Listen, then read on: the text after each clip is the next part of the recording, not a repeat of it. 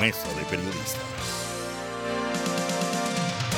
Y de hecho aprovecho brevemente para mencionarles que hoy es un día muy emocionante para los lectores de Nueva Nación porque estaremos anunciando el día de hoy la expansión de nuestras áreas de cobertura para poder ayudar a robustecer la democracia y democratizar la creación de riqueza en el país.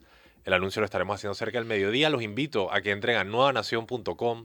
Suscribirse es fácil para poder recibir nuestra edición de hoy con el anuncio. Repito, nuevanación.com diagonal suscribirse es fácil para que puedan ver el anuncio de nuestras nuevas áreas de cobertura.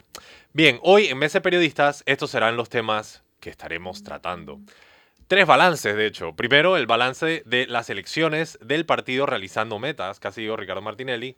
Y vamos a estar hablando un poco sobre eh, la victoria que se dio el día de ayer consolidando la figura de Ricardo Martinelli como candidato presidencial de cara a las elecciones del 2024. También, como segundo balance, el juicio New Business, donde eh, estamos entrando ya a las fases últimas del proceso, quedando pendiente posteriormente apelaciones, entre otras. Y también estaremos revisitando un tema bastante eh, sonado y bastante importante, el manejo irregular de los recursos de la descentralización, que quizás, eh, póngase quizás ahí para evitar cualquier demanda, eh, le habría dado una ventaja demasiado favorable al Partido Revolucionario Democrático de cara a las próximas elecciones, hasta el punto donde incluso se podría alegar un fraude electoral. Bien, habiendo mencionado los temas, les presento quienes están conmigo el día de hoy. Tengo el gusto que me acompaña Fernando Martínez. Buenos días. Buenos días, saludo a nuestros oyentes. También está con nosotros Sabrina Bacal. Buenos días, Sabrina. Feliz lunes. Buenos días, buenos días a nuestros oyentes. Y pronto nos va a estar acompañando el doctor Jorge Eduardo Ritter. Antes de empezar el programa, tuvimos un pequeño debate sobre si debía pedir el primer cambio inmediato. No lo vamos a hacer, vamos a dar un poco de línea al programa. Así que sin más, te paso la palabra Fernando para empezar a hablar sobre el tema de realizando metas. Sí, eh, bueno, se sabía de antemano que eh, la participación de, eh, del- de las primarias, yo no sé si se le puede llamar así, presidenciales del partido realizando metas iba a ser muy, eh, muy escuálida, pero fue bastante más escuálida de lo que se pensaba. Creo que, según las cifras que andan por allí, eh, no alcanzó o alcanzaría algo así como el 25% de los inscritos. También se sabía que estas primarias estaban, estuvieron organizadas eh, básicamente para eh, servir de telón de fondo, de estrategia distractiva de lo, de lo que estaba pasando en, el- mundo jurídico, que era el caso del juicio New Business. Eh, per- perdón, el juicio del caso New Business. Yo, a mí me llamó poderosamente la atención el hecho de que el candidato presidencial David Ochi, a la sazón, eh, generó una ruptura procesal en el caso New Business, es decir, él tendrá que ser juzgado en solitario. Hay que hacerle un juicio a él, a él solito, porque eh, a última hora, con toda la intención del mundo, eh, él decidió que iba a ser candidato presidencial y sacó, creo que un par de centenares de votos, apenas un par de centenares de votos, lo cual es un indicativo claro de que su postulación o su aspiración a este cargo no tenía, no tiene ningún otro propósito que el de evadir a la justicia, como en efecto la evadió, y crear un enorme retraso, porque imagínate para, para el sistema judicial volver nuevamente a las pruebas, al expediente, al- no solo porque una persona decidió postularse, lo cual me conduce a lo que yo siempre digo, y es que el fuero penal electoral no debería existir, así lo planteó la Comisión de Reformas eh, Electorales, pero los diputados, como siempre, eh, eh, utilizaron eh, su capacidad legislativa para mantener el fuero penal electoral, en mi opinión, especialmente en los temas penales. No, no, ni, ni siquiera voy a hablar de que existan delitos políticos, porque si existieran delitos políticos, bueno, está bien que existe un fuero, pero lo, en el caso de los delitos penales, ningún diputado, ninguna autoridad electa debe ser beneficiada con fuero. Pero bueno, aquí vemos efectivamente por qué, las razones por las cuales los diputados insisten, los diputados de la República insisten en mantener el fuero penal electoral quinquenio tras quinquenio, porque esto se viene eh, planteando desde hace mucho tiempo. Eh, el, el expresidente Martinelli usó esta, estas elecciones primarias que además fueron separadas de las elecciones primarias para otros cargos de elección. Es decir, estas elecciones primarias se hicieron, y por cierto, costaron un montón, un millón, no sé cuántos dólares. A nosotros. De dinero, eh, sí, del, del, llamado financiamiento público. De nada, Ricardo Martinelli. Ahora, creo que Ricardo Martinelli no tiene RM no tiene financiamiento eh, público electoral porque es un partido nuevo. Ah, veo. Corrijo. Eh, pero sí costó un montón de dinero esta elección. asumo que surgió de los llamados donantes. Eh, ahora más tarde vamos a hablar del, caso New Business, mm.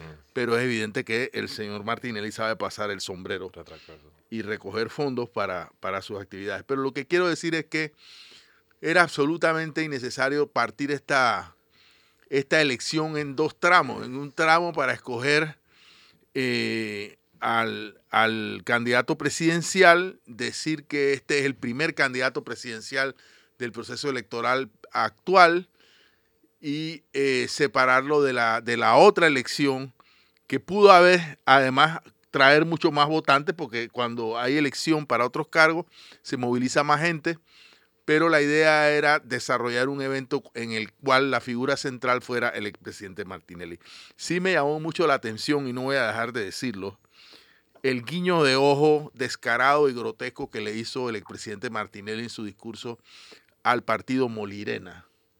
Es decir, a mí me, a mí me da vergüenza eh, ver la calidad de, en la que devino, o sea, iba a decir partido, pero yo no sé si llamarle partido al partido Molirena. ¿En qué se ha convertido este partido que eh, se acomoda a todas las, a todas las opciones? Y, siempre apuesta y ahora yo no sé, o sea, el Molirena con quién está? Con Gaby Carrizo, porque forma parte de este gobierno, tiene instituciones que le generan recursos y nombramientos, controlan las libretas de la lotería, controlan los cupos del, tránsito, controla, o sea, porque el Molirena se especializa en determinado tipo de instituciones que manejan claramente el clientelismo y son cuatro gatos, pero que tienen la habilidad de establecer este tipo de alianzas y me llamó muchísimo la atención la propuesta o no sé eh, lo que dijo el expresidente Martinelli con respecto a este partido en el sentido de que él estaría reservando algunos espacios para miembros de este partido. Eh, no sé si le estoy dando demasiada importancia, pero sí me llama eh, poderosamente la atención el descaro con que se mueven los políticos de este país. En la biología eso se llama parasitismo oportunista. Ese es el término científico correcto. Sabrina, te paso la palabra para escuchar tus impresiones y también me interesa saber, disculpa que te tire la pregunta, eh, considerando tus estudios politológicos, eh, viendo que sencillamente Ricardo Martinelli era el único que se estaba tirando y esto era más como para confirmar su posición, ¿debería sorprender tan solo un 25% de participación en las elecciones primarias? Eh, ¿Se podría esperar una mayor participación a futuro? Me gustaría también saber tus impresiones sobre eso. Bueno, lo primero que diría es que el propio vocero del expresidente Martinelli, el señor Camacho, fue el que generó expectativas sobre la participación. Él habló antes del ejercicio de ayer de un 30-40% de participación e incluso hablaban de que ayer era el día de la lealtad y, creo que esas expectativas son las que hoy nos hacen recoger ese 25% de participación como un fracaso.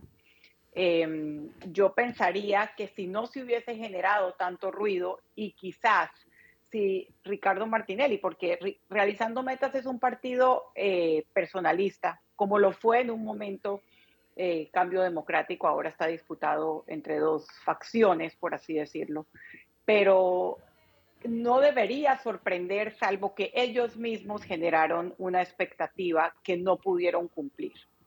Eh, y tomaron la decisión, como lo explicó Fernando, de separar las primarias para el cargo de la candidatura presidencial del resto de cargos.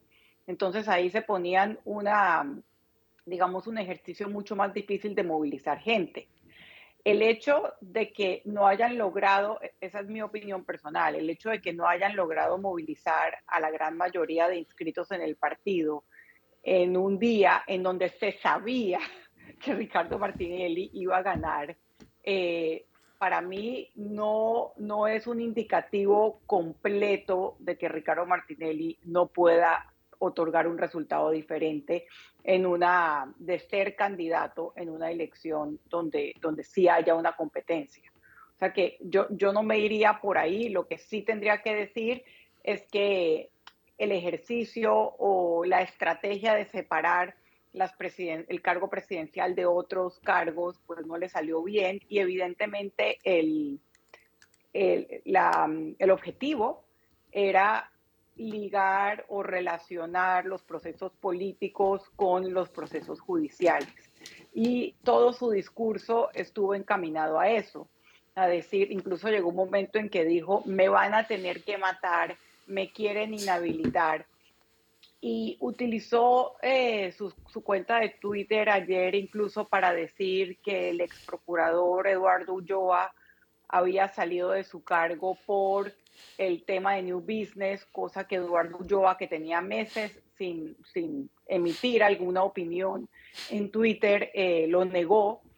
Em, creo que no, no veo cómo esa, esa unión que él trató de hacer de los propósitos políticos que él tiene con un proceso que ha sido visto y seguido por todo el país eh, un proceso donde se busca que se haga justicia y un proceso que se ha demorado precisamente por los discursos dilatorios de él, no veo cómo eso le vaya a beneficiar. Otra cosa que a mí me llamó la atención fue la presencia de sus dos hijos en, mm. el, en el evento. Eh, básicamente, eh, los mismos hijos que lo señalaron como, como culpable del lavado de activos por el cual ellos tuvieron que pagar meses en una cárcel eh, de alta seguridad en Estados Unidos. Eh, algo que fue, digamos, curioso fue Alma Cortés, que cuando se estaba refiriendo a, Ricardo Martinelli, habló del Partido Cambio Democrático y ahí mismo tuvo que corregirse, pero creo que estas cosas son dicientes de cómo los partidos en Panamá se han convertido, uno, en vehículos para llegar al poder, dos en vehículos para aceitar una maquinaria clientelista y peor aún, y menos mal que en este caso el Tribunal Electoral ha mantenido que el fuero penal electoral de Martinelli fue levantado eh, y ojalá no haya ningún cambio en este sentido. No pueden ser un vehículo para tener impunidad. El señor Ricardo Martinelli tiene que responder ante la justicia, se está esperando en los próximos 30 días una sentencia del caso New Business eh, y creo que las evidencias han sido contundentes y tenemos que tener la disciplina de no dejar que por estrategia de Ricardo Martinelli se junte lo político con lo jurídico porque son dos procesos diferentes. Solo agregaría para referencia, antes de pasarle la palabra al doctor Ritter, que eh, realizando metas tiene alrededor de 234 mil adherentes eh, 56 mil, alrededor de 56 mil fue los que asistieron a la votación. Ya está con nosotros el doctor Jorge Eduardo Ritter. Buenos días, doctor Ritter. Sus impresiones al respecto de las primarias. Mira, eh, primero creo que fue un fracaso eh, importante, un fracaso rotundo. Eh, la víspera misma del, del, de las elecciones, el, el secretario general, entiendo que es el señor Camacho, eh, pronosticó que un 40% y creo que había pronosticado 40% tirándole a la baja, creyendo que iba a ser más por si acaso. Cuando uno ve que en un partido político solamente el 25% de las personas salen a votar, eso está demostrando una gran, una gran debilidad. Eh, hay que recordar que durante todo este tiempo nos han bombardeado o han bombardeado a la ciudadanía, a todos, con, con cuñas en televisión, con una gran presencia en las redes sociales. Y lo que ha ocurrido es que no fue suficiente para motivar a la gente a votar. Pero esto pone de relieve también las carencias de nuestro, o las falencias más bien, la debilidad de nuestro sistema de partidos políticos. Yo creo que para cualquiera es inconcebible, para de cualquier país del mundo, que una cuarta parte de su membresía es la que salga a votar el día que se va a escoger al presidente o al candidato a presidente de la República. Por más que se supiera que ese era el, el ungido, pues entonces se sale a darle apoyo a esa persona. Pero cuando tienes una realidad como esta, que en la que el, tres de cada cuatro no se molestaron siquiera en salir a votar, en salir a, a depositar un voto, que no había que hacer larga fila, bastaba ir, depositar el voto e irse. Eh, creo que esto debe estar hoy en el análisis de los miembros de Realizando Metas por el fracaso que hubo. Eh, quiero precisar nada más, eh, Fernando, que estas elecciones no se hacen con plata de realizando metas, se hace con plata del Tribunal Electoral. Sí, correcto. no, no es que por el hecho de que, de que es partido nuevo y no tiene subsidio, eh, no tiene, no, esta plata es con dinero público, costó 1.3 millones de dólares, eh, porque el Tribunal Electoral tiene que supervisarlas, tiene que tener gente en las mesas y tiene que, tiene que reglamentar. Ha cambiado un poco, porque antes, eh, como lo ha puesto el, el magistrado Valdés Escoferi, antes la hacía el tribunal con el apoyo de los partidos políticos Ahora es al revés, ahora lo hace el partido político, pero con el apoyo del Tribunal Electoral. Es decir, la, el grueso de la responsabilidad lo tienen los partidos políticos, pero se hace con dinero, con, con dinero público. Por otro lado, me, me, parece que lo que ha hecho el, el expresidente Martinelli con, su, con esta primaria, y es para lo que debe servir esta eh, estas primarias que comenzaron ayer es para medir en algunos casos, en todos los casos, la fuerza con el que llega el candidato que gane. Por supuesto, ya hay una primera en la que era un candidato único prácticamente, porque hasta los que sus adversarios estaban pidiendo voto para él. Una cosa insólita. Además, una, una situación de muy poco respeto para sí mismos las personas que, se, que prestan sus nombres para que decir que hubo concurso, hubo, hubo eh, elección. Me parece mucho más transparente la del Partido Panameñista que sencillamente hay un solo candidato y punto. Ahí no va a haber eh, la pantomima de que hay varios, de que hay varios candidatos. En el PRD también hubo algunos que prestaron sus nombres para una farsa, porque realmente la, competencia es entre dos, se estira mucho entre tres, con una razonable cantidad de apoyos, como son Pedro Miguel González, Cristiano Adame y por supuesto eh, Gaby Carrizo, pero los otros son rellenos, son rellenos de personas que o quieren tener su nombre inscrito como que fue precandidato a la presidencia de la República, si es que eso sirve para algo en un currículum. Y el, otro partido, que es el, Cambio Democrático, sí va a haber también, y ese es quizás donde mayor expectativa hay, que si gana Yanivel Abrego o gana eh, Rómulo Ruz.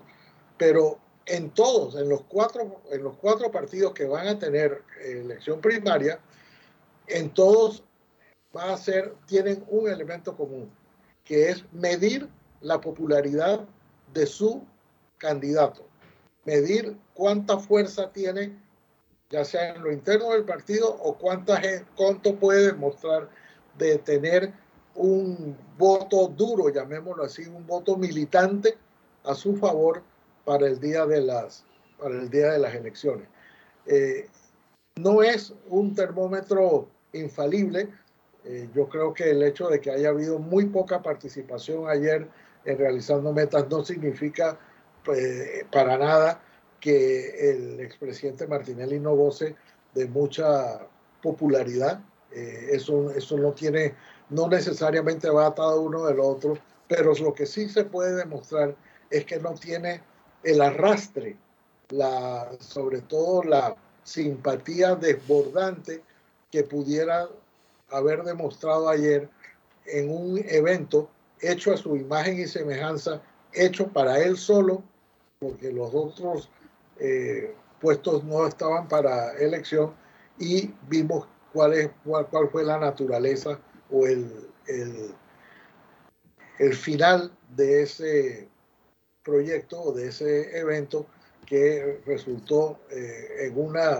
de una gran pobreza eh, de asistencia y aprovechado, por supuesto, como se podía prever, para que el expresidente eh, Martinelli, más que hablar de realizando metas o del, del evento electoral que se avecina el próximo año, lo aprovechó fue para repetir las, lo mismo que ha estado diciendo sobre la naturaleza del juicio que se le sigue.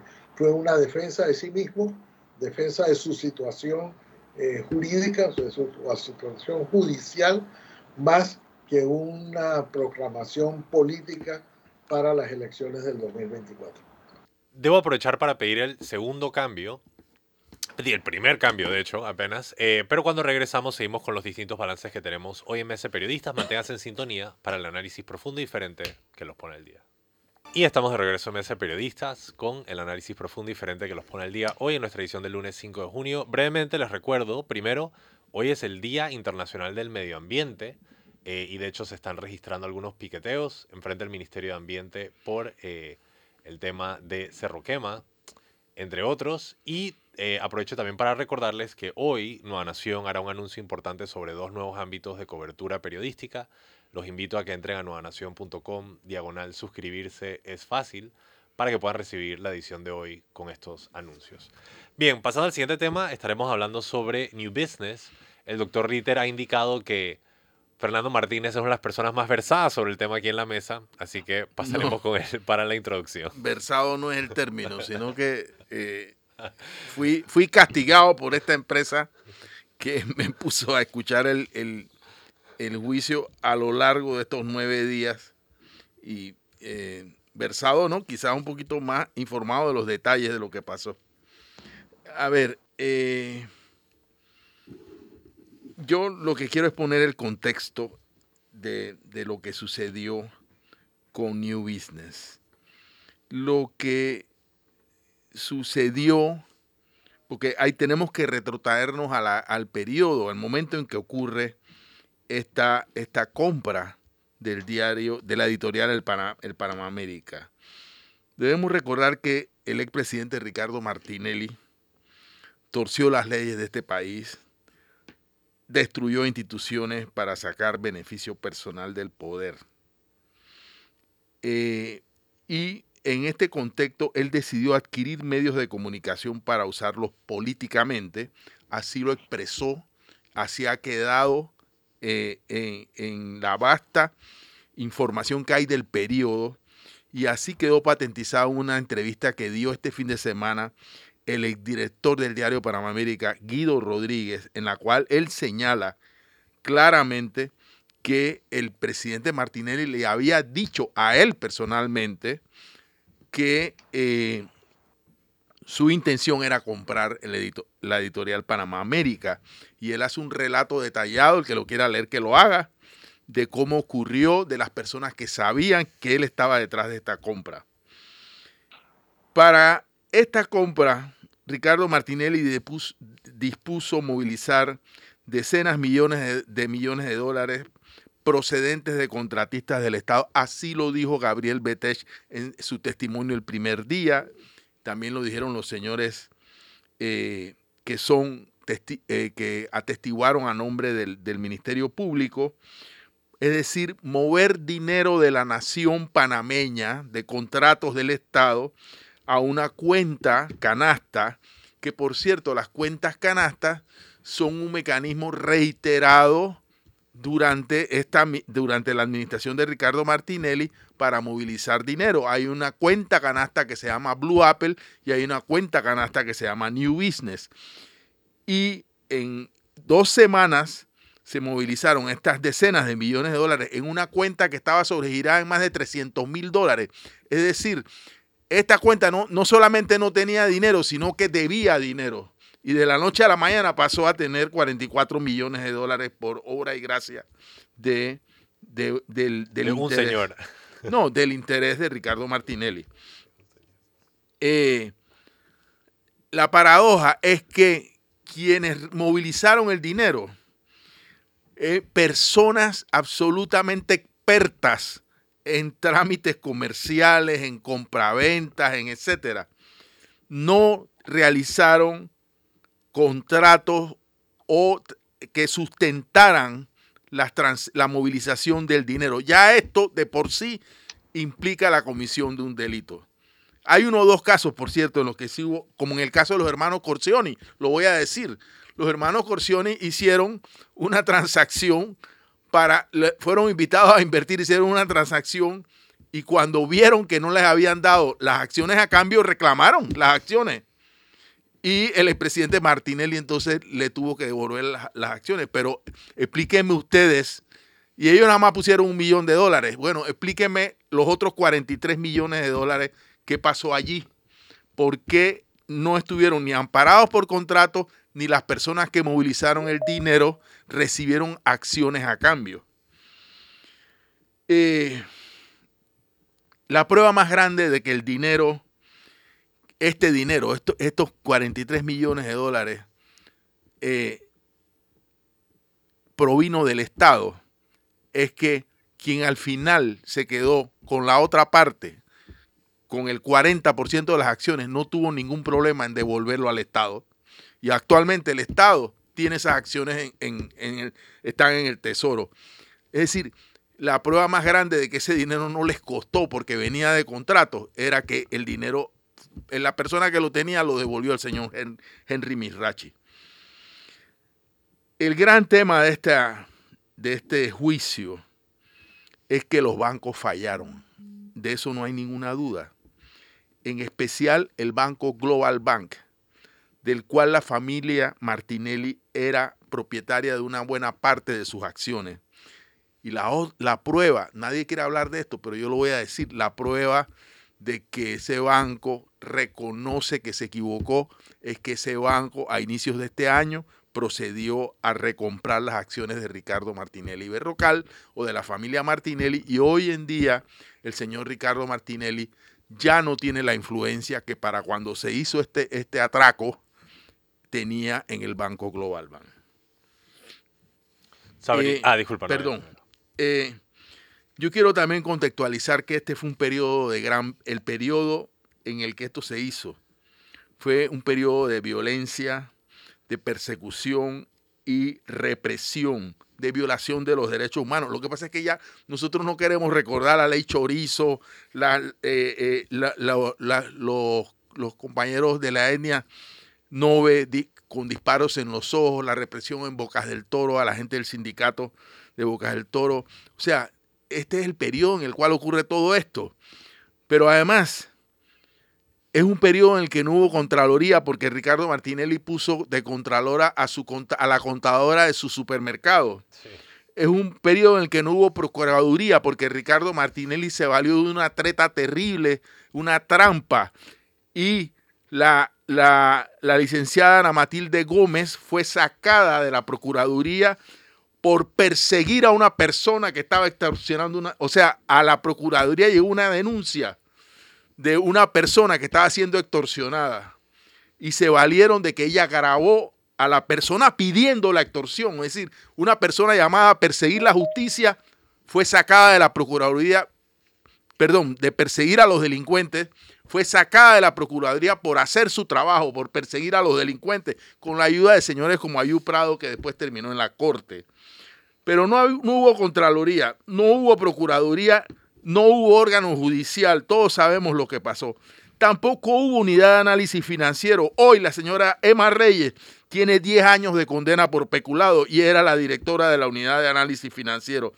Tampoco hubo superintendencia de mercado de valores, porque hoy el director Ignacio Fábrega fue condenado a cinco años por corrupción y no hubo asamblea de diputados. El papel fiscalizador de la asamblea no existió.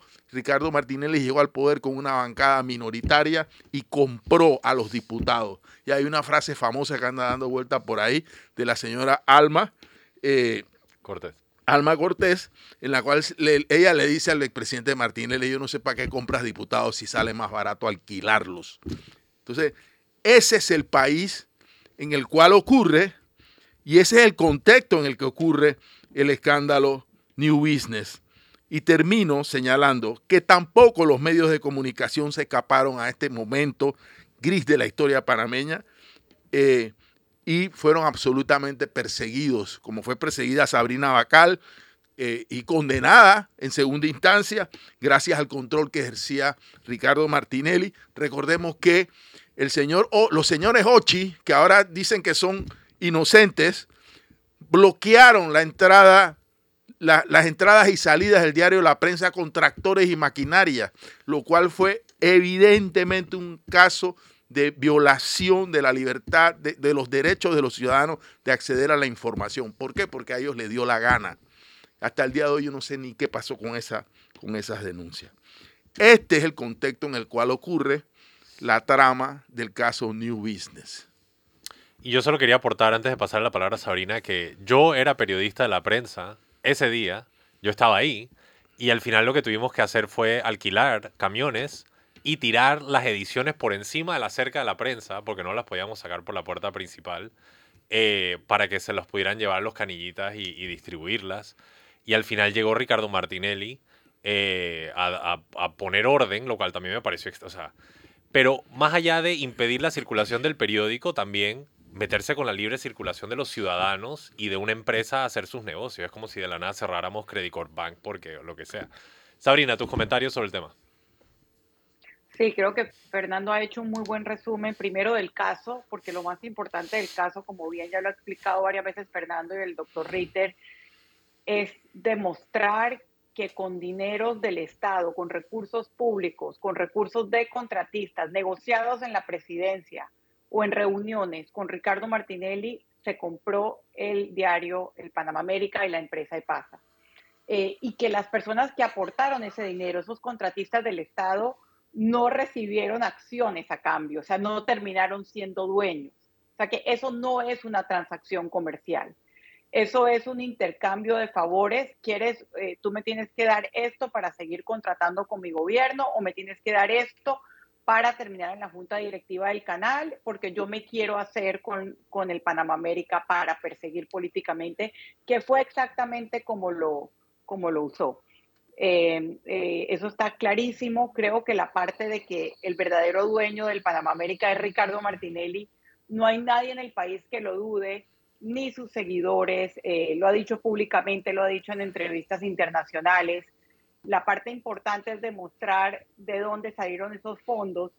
Y yo, como persona que siguió el juicio, no como lo siguió Fernando minuto a minuto, pero sí los, los, los elementos principales sí pude entender la, el origen ilícito de esos fondos y el origen de recursos públicos.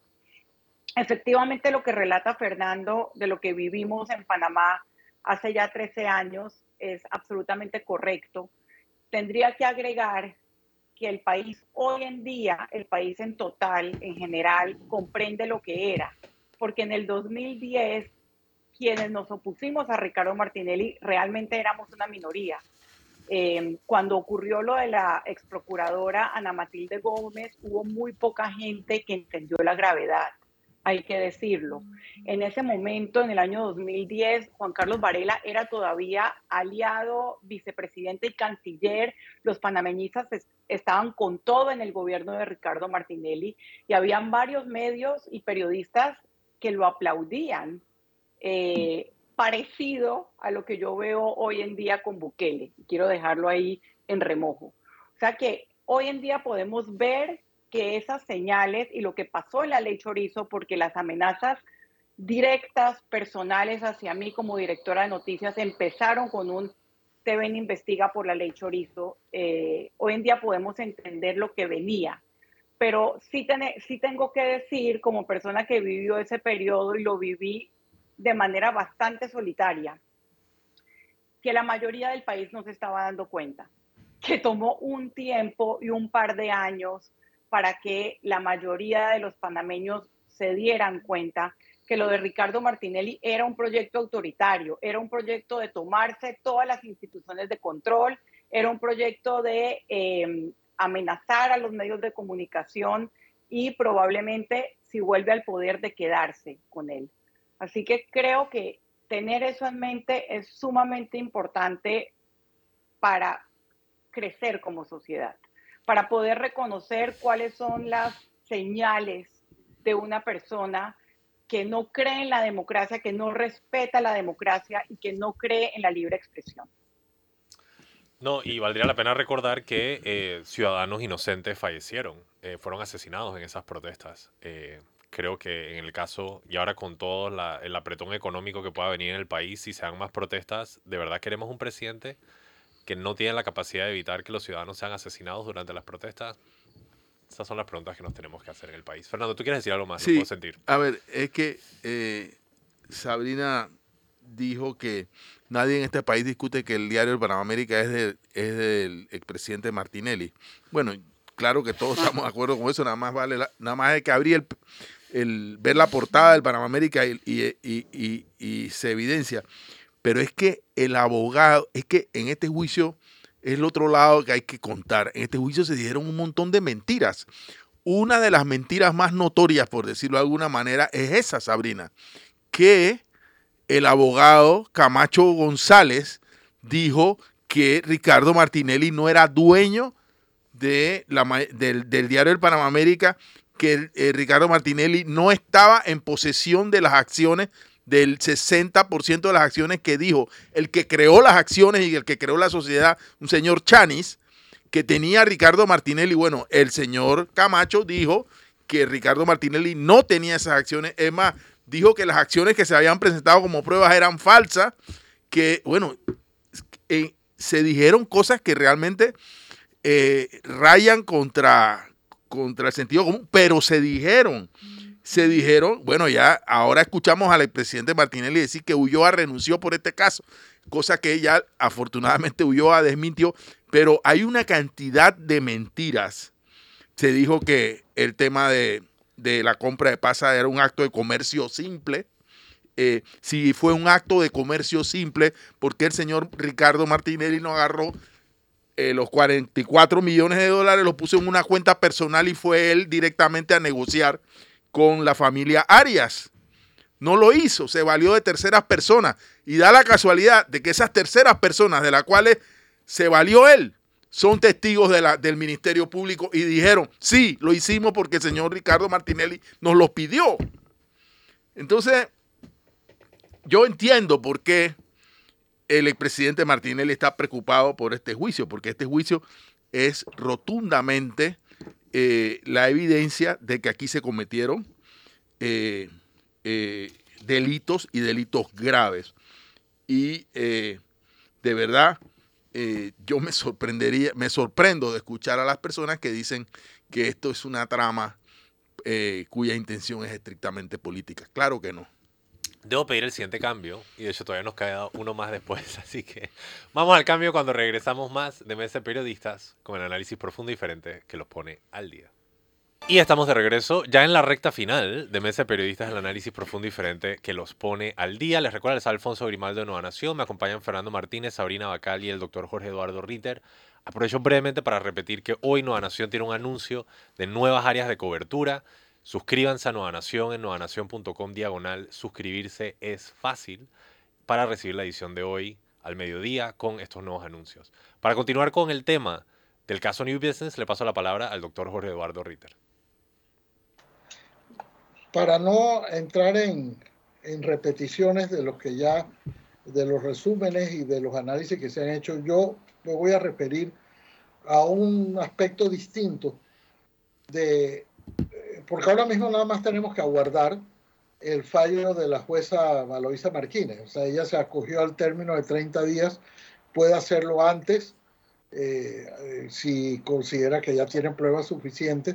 Hay que recordar que no es solamente lo que oímos, en este caso, lo que oímos en las audiencias, sino la prueba documental y la prueba que ya existía de todas las declaraciones de todos los testimonios anteriores que están en el expediente y que no fueron eh, expuestos en las audiencias.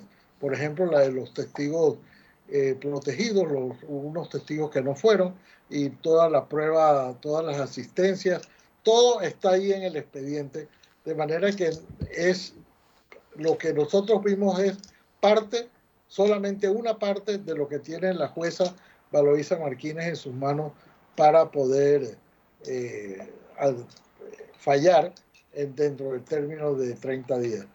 Pero yo quiero también señalar que al final debemos hacer, eh, yo no digo este medio, sino la sociedad tiene que hacer un balance de la forma como se ejerce la profesión en Panamá, la forma eh, como se conducen las audiencias, eh, hacer un balance de las mentiras que se dicen en un juicio, el descaro con el que se miente en un juicio, las triquiñuelas y las malas prácticas, eso que se llama deslealtad procesal y, algunas extravagancias que se produjeron en este, en este proceso, porque en mi opinión tienen, aquí hay unas personas que no están siendo juzgadas, pero que tienen responsabilidad en la administración de justicia. Me refiero al Colegio Nacional de Abogados, por ejemplo. Eso que ocurrió el primer día de la audiencia, de presentar a una, a una persona, de decir que es que yo tengo una o tuve una relación eh, eh, sentimental o de pareja con la jueza y por lo tanto ya no puede actuar, eh, eso, ese tipo de actuaciones o de desmentir descaradamente y decir que una cosa no es como todo el mundo sabe que es, pues yo creo que debemos hacer un juicio de valor sobre lo que significa eso para, nuestra, para la sociedad como tal, para ver si nosotros vamos a seguir tolerando ese tipo de mentiras que los gremios, y me refiero, repito, al Colegio Nacional de Abogados, pueden seguir por el, repitiendo que los abogados tienen que hacer cuanto esté a su alcance para defender a su cliente, así sea a costa de la, de la verdad. Eh, se dice y está escrito en la ley que los abogados, por defensores que sean, son auxiliares de la justicia, no, no eh, instrumentos para que no haya justicia, son auxiliares de la justicia. Y nosotros tenemos que preguntarnos si en este juicio eso fue lo que vimos por parte de la actuación de los abogados y, eh, y también un ejemplo, en mi opinión, de cómo se debe conducir una, una audiencia. O sea que, que esta audiencia no sirva solo como el espectáculo pasajero, anecdótico de la conducción de un juicio en el que estaba involucrado el expresidente Martinelli y otras 15 personas, sino más bien para hacer un balance ya en frío de qué significa y cómo se llevan a cabo estas audiencias y si debe haber o no eh, sanciones o al menos repudio por las mentiras que se dicen en los estados judiciales. No, y si ustedes me disculpan, eh, también el hecho de que en algún momento se trajo a la expareja de la jueza para intentar solicitar la recusación. O sea, la verdad es que un poco patético este juicio en, algunos sentidos. Em, habiendo cubierto el tema de New Business, no sé, Fernando, si quieres entrar al tema de la descentralización o si quieres hacer aportes finales del anterior. No, no nos va a alcanzar tiempo para entrar en profundidad. Solamente quiero agregar el hecho de que eh, se había solicitado, el, creo que uno de los demandantes era el abogado Cedeño, una investigación con respecto a esto que se ha denominado eh, la descentralización paralela, es decir, la asignación de, de, perdón, de fondos fuera de eh, lo que está reglamentado o de los fondos que deberían recibir eh, las, las juntas comunales. Estas demandas están la investigación de estas demandas está detenida porque el, la persona que debería estar más interesada en que se investigaran los fondos, es decir, el director de la Autoridad Nacional de Descentralización, un señor apellido Mosley, interpuso un amparo ante la Corte y la admisión de ese amparo detuvo la investigación. Es decir, eh, bueno, no sabemos en cuánto tiempo vaya a fallar la Corte. Últimamente está, está actuando de una forma bastante rápida, pero lo cierto es que el director de la autoridad interpuso el amparo y el amparo detuvo la investigación y ahora mismo no se está investigando este escándalo de los fondos de la descentralización. Eso es lo que yo quería dejar consignado con el poco tiempo que nos queda. No, y con eso cubrimos ese tema y de hecho Sabrina tiene otro tema que le gustaría traer a colación. Sabrina, por favor. Sí, no, es el, es el mismo tema, simplemente dentro Ah, otra arista, perdón, sí. Dos nombres, eh, la misma arista, pero dos nombres o dos titulares bastante escandalosos o llamativos que ha sacado la prensa en las últimas 24 horas. Ayer unas declaraciones de Bolota, eh, básicamente diciendo, Gaby, sabemos que vas a ganar la primaria, la primaria del PRD es el próximo domingo, eh, pero esperamos que después de que se oficialice nos des más cariño. Quiero recordar que Bolota es uno de los que más fondos de esta descentralización paralela ha recibido. Em, un diputado que por momentos ha sido muy cercano a Ricardo Martinelli, ahora es muy cercano o por lo menos convenientemente cercano a José Gabriel Carrizo y eh, es una evidencia más de que estos dineros, que son recursos públicos, están siendo utilizados para politiquería y abiertamente se dice. Hoy el diario La Prensa eh, hace el, análisis de cómo se han destinado los fondos de la descentralización paralela en Coclé eh, la tierra de José Gabriel Carrizo.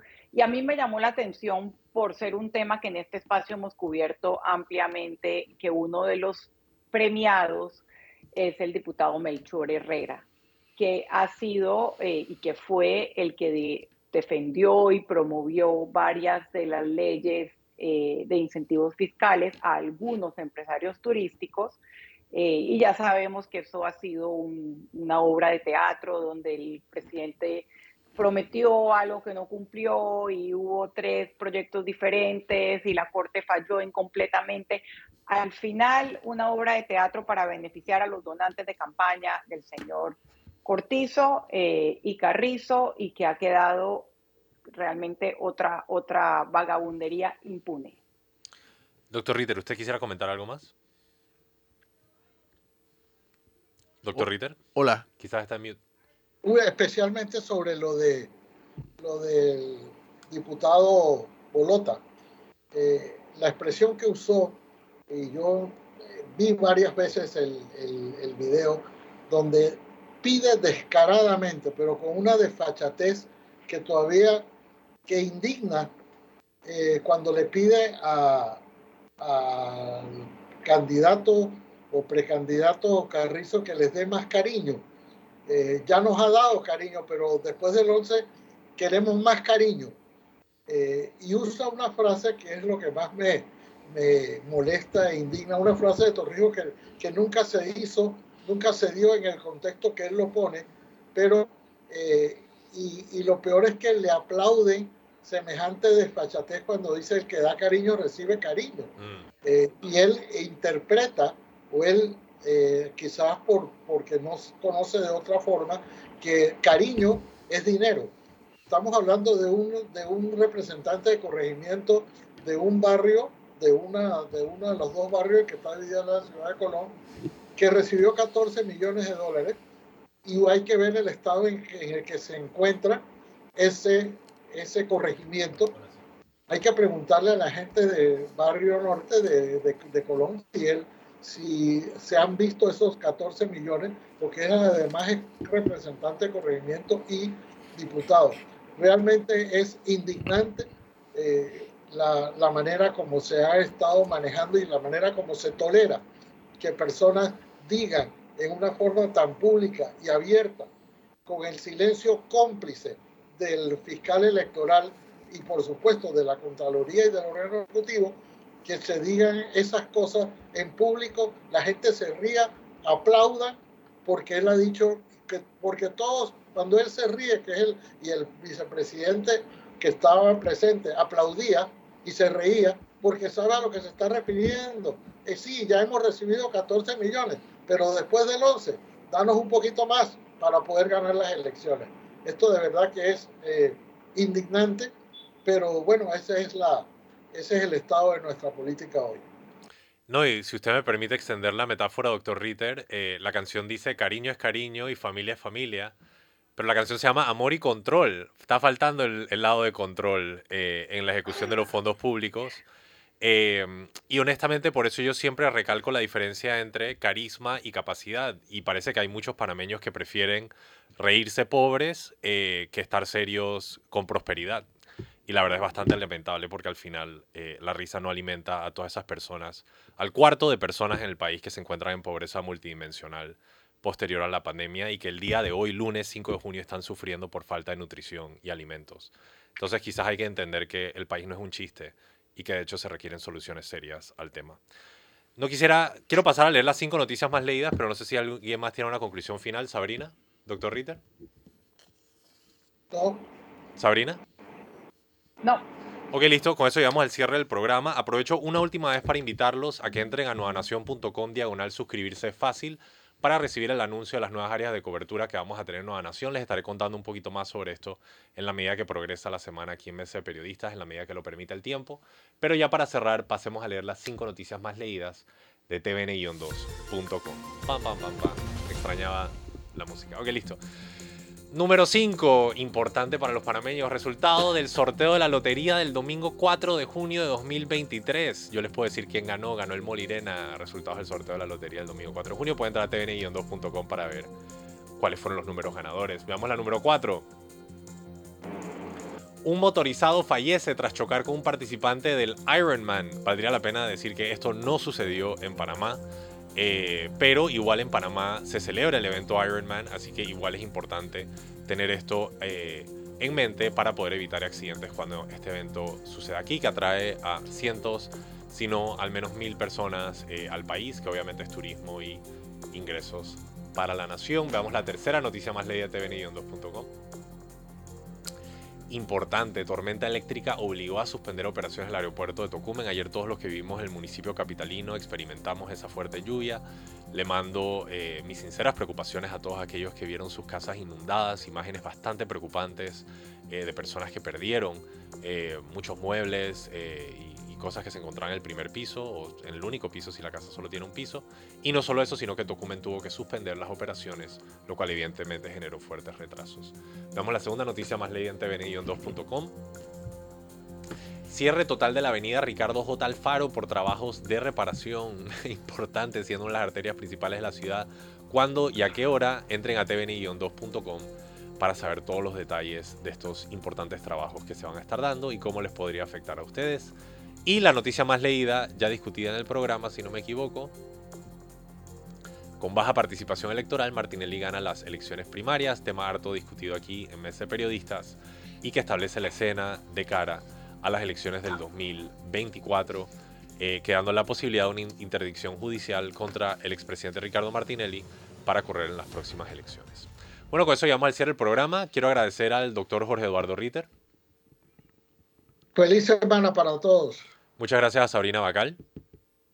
Feliz semana, nos vemos mañana. Muchas gracias a Fernando Martínez. Saludos a nuestros oyentes. Les recuerdo que hoy es el Día Internacional del Medio Ambiente para que lo tengan en colación. Feliz semana y les recuerdo que tienen una cita mañana a las 8 de la mañana aquí en Mesa de Periodistas con el análisis profundo y diferente que los pone al día. Feliz día.